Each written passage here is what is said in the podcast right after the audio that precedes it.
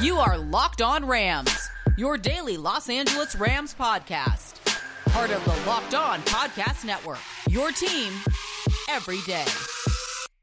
Rams Nation, what is going on? It is your boy, your host, Sosa Kremenjas. I am a fantasy analyst at Pro Football Focus and your host of the Locked On Rams podcast, your number one daily podcast covering the Los Angeles Rams. Welcome back to another episode of this Locked On Rams pod. This is going to be your Tuesday edition for this week, covering the Los Angeles Rams. And I have another interesting episode planned for you guys today. So I'm glad that you guys stuck around and came back to me to listen once again. In this episode, we are going to talk about three different topics, like usual. The first being the special teams review of last season. We're going to finally round out our positional review series with the special teams being the final chapter of it all.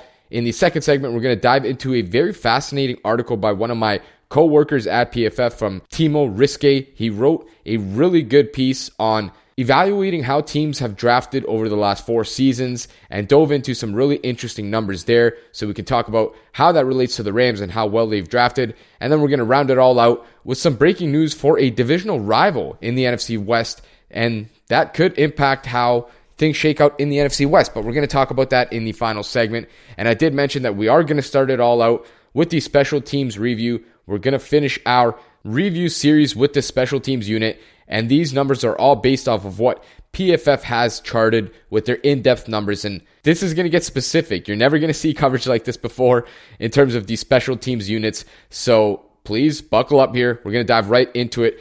First, I want to talk about the coverage units. I want to highlight the 10 highest graded players for the Rams in terms of their coverage units for their special teams units this past season. A'Shawn Robinson came in first with a small sample size, but an 89.5 elite PFF grade. And then going from 2 through 10, Nsimba Webster, number 2, Malcolm Brown, number 3, again a small sample size, number 4, Johnny Mundt, number 5, Terrell Burgess, number 6, Troy Reeder, number 7, Natrez Patrick, number 8, J.R. Reed, number 9, Ogbo Okoronkwo, and number 10, Juju Hughes. This grade is based on, I guess, how they were in terms of their responsibility on these coverage units. So some were punt units, some were kickoffs, some were field goal blocks, all that kind of stuff rounded up. And it's fascinating to see just how these guys are graded based off of that because we never really get to see coverage units, right? It's very hard to determine who's playing well on those units, who's suffering, why the units may be doing well or may not be doing well. And ultimately, it takes all 11 guys to be able to punt the football away. But not just that, a good punt could be returned for a big return if the coverage unit is not doing their job. So it's very fascinating to see how these guys graded out according to PFF based on those numbers. And and it does kind of help us put things into perspective in terms of who performed well on these coverage units and maybe who didn't. Going into the kicking unit, this was probably the most talked about trio in terms of the special teams for the Rams this past season. Obviously, they began the season with Samuel Sloman, the former, I want to say, seventh round pick. The experiment did not go very well. He did not last all season. The Rams transitioned from Sloman to a veteran in Kai Forbath. That experiment might have went even worse, to be quite honest with you. Forbath lasted like a two or three week period with the team, and then he hit the IR list with an injury and essentially was cut off of the IR list. And he was replaced by Matt Gay, who turned out to be by far the best kicker for the Rams and somebody that they could probably go into the future with feeling good about. And when you look at their performances last season, I think that is indicated pretty well by their numbers. Matt Gay hit 14 of 16 field goals and 16 of 16 extra point attempts, did not miss one, an 88% field goal percentage. That is pretty solid. You look at Sloman, he had a 73% field goal percentage and 86% of his XPs were hit. And then Forbath, even worse, 67% of his field goal attempts were good and 80% of his extra point attempts were good. So, as you can imagine, not good for Sloman, not good for Forbath. There's a reason both guys were let go, and it really doesn't have to go all too deep. You just look at how bad they were at kicking the football, and it makes total sense. When you look at Matt Gay, very good kicker. I feel confident about what the Rams have in Matt Gay moving forward. The only question mark maybe is his ability to kick from deep. He only attempted one field goal from 50 plus last season, and he did hit it. And, you know, that's pretty good. But at the same time, we don't know if he has Greg Zuerlein kind of range where you can feel very confident about his ability to hit from 50 plus. It's more of the 30 to 50 or 30 to 49 range in terms of how well can this guy kick? And I think he's done a very good job, at least dating back to this past season. He's definitely earned the right to continue being the kicker moving forward, and there's no questions about that. When you look at their actual kickoff attempts, Matt Gay was by far the best kickoff artist for the Rams. His kick returns only allowed returns on 17.1%. Sloman 40.5, Kai Forbath 55.6. Wasn't really comparable. Matt Gay was by far the best kicker for the Rams, by far the best option, and he was actually a very good and solid find for the team mid-season that was kind of scrambling to look for a kicker after two very bad failed experiments from that position. Moving on to the punting unit, this was a down year for Johnny Hekker. There's really no other way to put it. This was by far his worst season as a punter. According to his PFF grade, he only had a 61.3, and that is by far the worst of his career. The next lowest was 73.5 in 2018. So, again, not very close. When you look at the in depth numbers, the punting yards per attempt, 45.7, the second lowest in his career. So, again, kind of reiterating that fact. His net yards on his punts this past season, 40.2 on average, by far the lowest in his career. So that kind of takes into account how far the kick is and then how much of a return there was in terms of subtracting that amount from his actual distance from the kick. That gives you a very good idea of not only how good the kick was, but how good the coverage was. So you can kind of pin some blame on Johnny Hekker in terms of maybe certain kicks didn't have enough hang time to allow his units to get downfield, or you know they weren't kicked in the right direction, or didn't reach the exact desired spot whatever the case may be, or you know the units in terms of the coverage units just didn't do a very good job at getting downfield or securing tackles. Again, all kind of encompasses the same thing. They all go hand in hand, and it was a career low for Johnny Hekker. You look at the block punts, one block punt this season. He's only had two block punts in his entire career. One this season, one in 2019, and ultimately. You look at the return punts, his units allowed 340 yards on punt returns this season. That is the second most of his career. But for an average of 12.1 yards per punt return, that is by far, and it wasn't even close, by far the most in his career. So the units need to do better at covering punts. Johnny Hekker needs to kind of rebound in terms of just being more reliable as a punter. I think he's probably going to. We have a long sample size of many years dating back to 2013 where we kind of know just how good Johnny Hekker is. And the Rams have been by far the best special teams units in the NFC West since that time with guys like Johnny Hekker, Greg Zuerlein, and now Matt Gay. I think the Rams are still well positioned moving forward into next season with their special teams units. And I do want to give them a C minus grade. I thought they were lackluster in terms of their performance last season. In terms of the safeties from yesterday's episode, I do give them an A, very close to the A plus that I gave the cornerback room. And that wraps up the entire positional review series. So I'm glad that we got through the entire performance of the whole team dating back to last season. And that is an indictment of how well the Rams have been able to draft going back all the way through Les Snead's tenure with the Rams as the general manager. And that is exactly what we are going to talk about in the next segment. We're going to dive into a fun PFF article by my coworker, Timo Riske, who wrote a very in depth and detailed piece determining which teams were the best and are the best at drafting in terms of their past performances over the past four seasons. And while we've got you, come connect with us on Twitter for all the coverage you need on the Los Angeles Rams.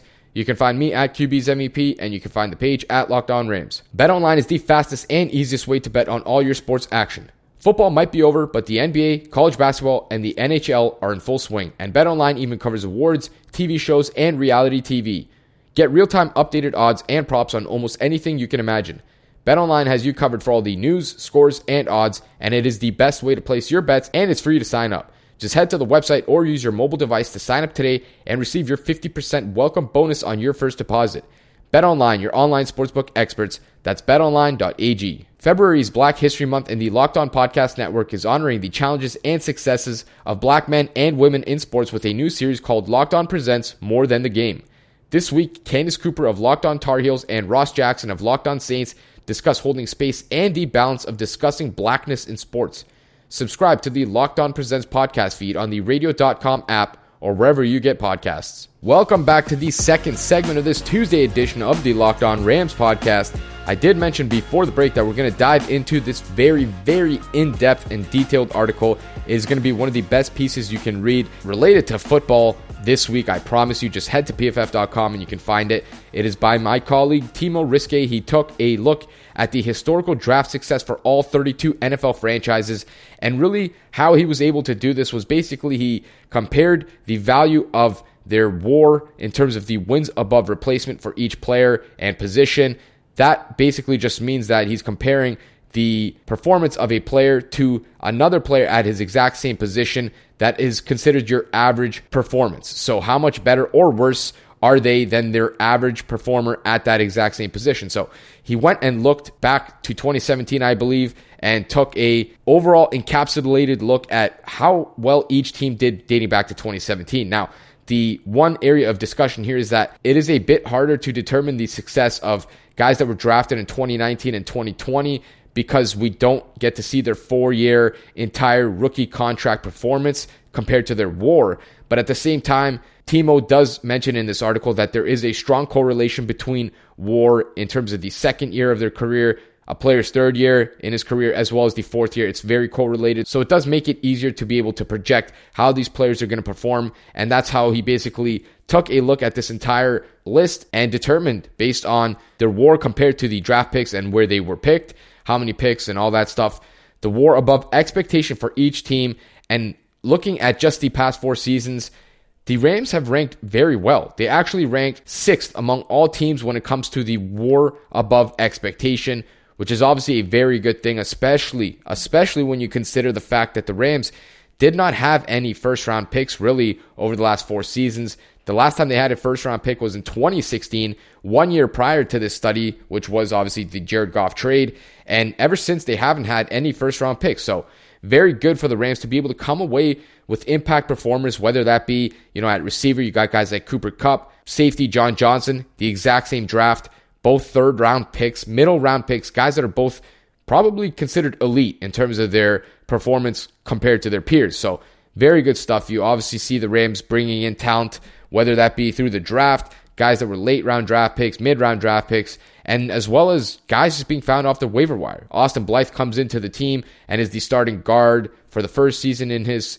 tenure with the team and then moves to the center spot and has started for the Rams for two or three seasons now. And he was essentially just cut by the Colts a few years back. You look at Darious Williams, another guy who was essentially cut by the Baltimore Ravens, brought in by the Rams and is now one of the best cornerbacks in football at one of the most valuable positions. The Rams have him on a dirt cheap contract. He's performed incredibly well this past season, and my money says he's probably going to be an important piece for the defense moving forward.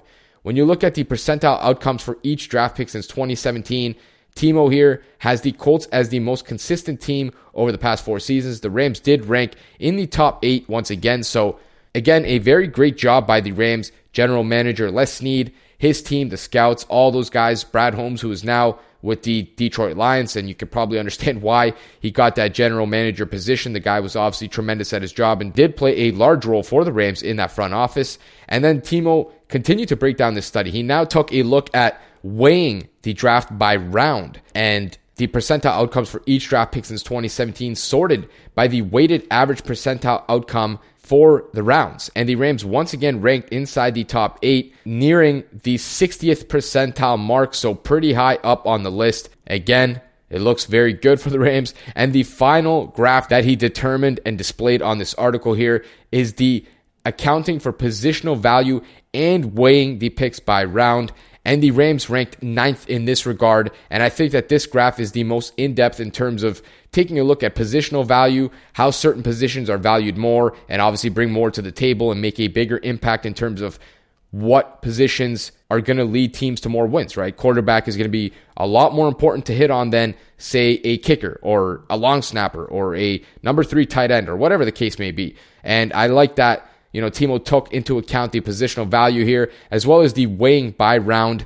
That pretty much helps encapsulate really how well a team has drafted. And he does note at the end that maybe there aren't really any teams that are necessarily better at drafting because, like they say, the draft is just a crapshoot at the end of the day. You obviously don't know for 100% what you're getting in a player or a draft class. You can just take a best guess approach, do as much research as you possibly can on a prospect, and really just hope that everything pans out. At the end of the day, I've heard weird stories about teams going to college bars and asking waitresses and bartenders how certain players that have visited these school bars, how they acted around in public and how they treated them. Did they tip and things like that? I mean, teams are very, very incessant on trying to find the best talents, the best players, the guys that they think they can really develop, the guys they would like to bring in the building and represent their helmet and their franchise and their city.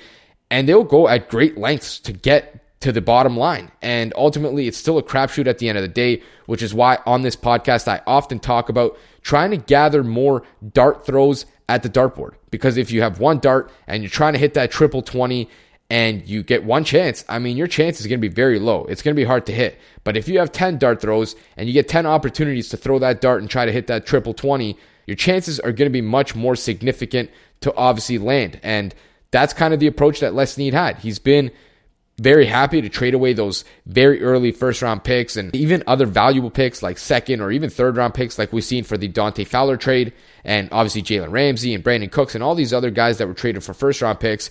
And when he does that, he's being very smart to trade back in the second round, in the third round, kind of maneuver in those middle rounds and try to accumulate as many draft picks as possible on top of their philosophy to let players walk, replace them with guys that won't count against the compensatory pick formula, and pick up more third, fourth, fifth, whatever round picks they may be by really not losing anything, by replacing guys that were lost and not signing guys that were unrestricted free agents. The Rams have done that very often over the last few seasons, and something tells me they're probably going to keep doing that moving forward, even going into this offseason here that's coming up in a few short weeks. And that is what we're going to talk about in the next segment one key free agent signed with an NFC West team yesterday, and I'm going to talk about whether or not it changes their chances to win the NFC West going into 2021. And make sure to check back for tomorrow's episode when I get salary cap expert and salary cap guru, my colleague at PFF, Brad Spielberger, to break down how the Rams look in terms of the salary cap moving forward into free agency. Folks, are you having any car troubles? You ever go outside to find your car tires flat or your car won't even start? You guys should honestly check out rockauto.com if you have any car needs. They're a family owned business and they've been serving auto parts customers online for 20 years. Yes, you heard me correctly. That is 20 years. We all know how important it is right now to support family owned businesses with the whole strange COVID related stuff that we're living in. If you're a do it yourselfer or a professional and you're looking for reliably low prices, you should absolutely check out Rock Auto. Just go to their website, check out all of their available parts. It's a never ending list. And if your car needs it, they've honestly got it. Amazing selections, reliably low prices, all the parts your car will ever need rockauto.com and write locked on in their how did you hear about us so they know that we sent you. For some NFL teams, the games may be over, but the work is just beginning. Join Trevor Sikkema and Benjamin Solak of the Locked On NFL Draft podcast every Tuesday as they start their Team Takeover Tuesday offseason series. Each week, they pick a new team, take a dive into potential front office and head coach signings, a roster review, free agent strategies, and go through a team centric mock draft. That's every Tuesday over at Locked On NFL Draft. Subscribe wherever you get your podcasts. Welcome back to the final segment of this Tuesday edition of the Locked On Rams podcast. I talked about it before the break. There was some big news yesterday as it pertains to the NFC West and specifically the Arizona Cardinals. And I know Rams fans are going to hate to hear this because many Rams fans wanted this pairing to happen, but former Houston Texans defensive end, interior defensive lineman, whatever you consider him, JJ Watt has signed with the Arizona Cardinals. That is a weird pairing. I don't think anyone really expected that to be the case here. A lot of people, analysts, big media, whoever, thought JJ Watt was probably going to go to Pittsburgh to play with his brothers, Cleveland, which somehow became one of his favorite destinations, apparently. Certain teams like that. Not really the Cardinals, but Either way, the Cardinals signed Watt to a two year, $31 million deal, and that includes $23 million in guaranteed money. And when you hear those figures, it makes a lot more sense why he chose to go to the Cardinals.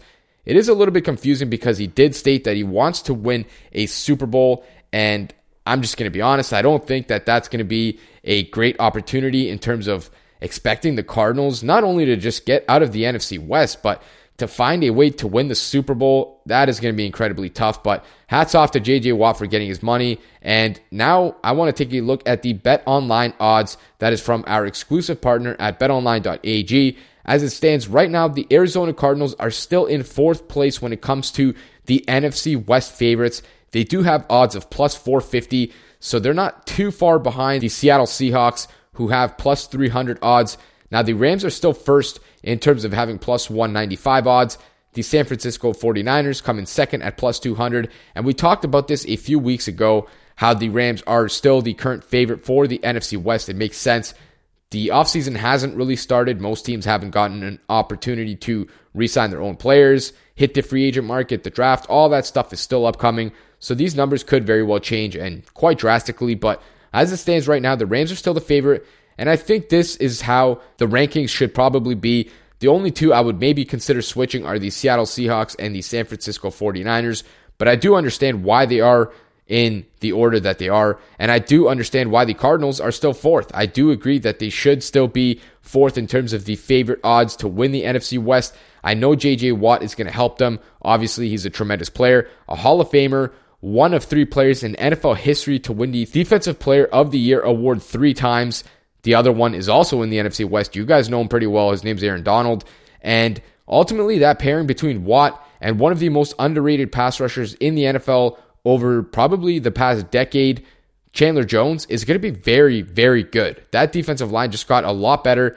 But at the end of the day, I don't know how the Arizona Cardinals could be considered the favorite. And I don't think many people do consider them the favorite. And ultimately, you know, I think JJ Watt, this is more of a case of let me go take another good paycheck. Let me go reconnect with DeAndre Hopkins, who was his former teammate with the Texans, who is obviously now with the Cardinals. I believe Vance Joseph, their current defensive coordinator, was also formerly with the Houston Texans. So there were some bridges there. Makes a lot of sense why he would want to go to the Arizona Cardinals. And then when you consider the money, I mean, it's very hard to see him really choosing or wanting to go elsewhere. And ultimately, I guess that's probably how he landed with the Cardinals. It makes a lot of sense. You know, I think he's going to have a lot of success there, depending on how long he stays, maybe to finish out the remainder of his career. Statistically, I think he's going to do well. I think the pairing between he and Chandler Jones is going to be fantastic for that defense. But at the end of the day, the Cardinals are still in fourth place in the NFC West when it comes to the favorite odds to win this division. It's the hardest division in the NFL, in my opinion.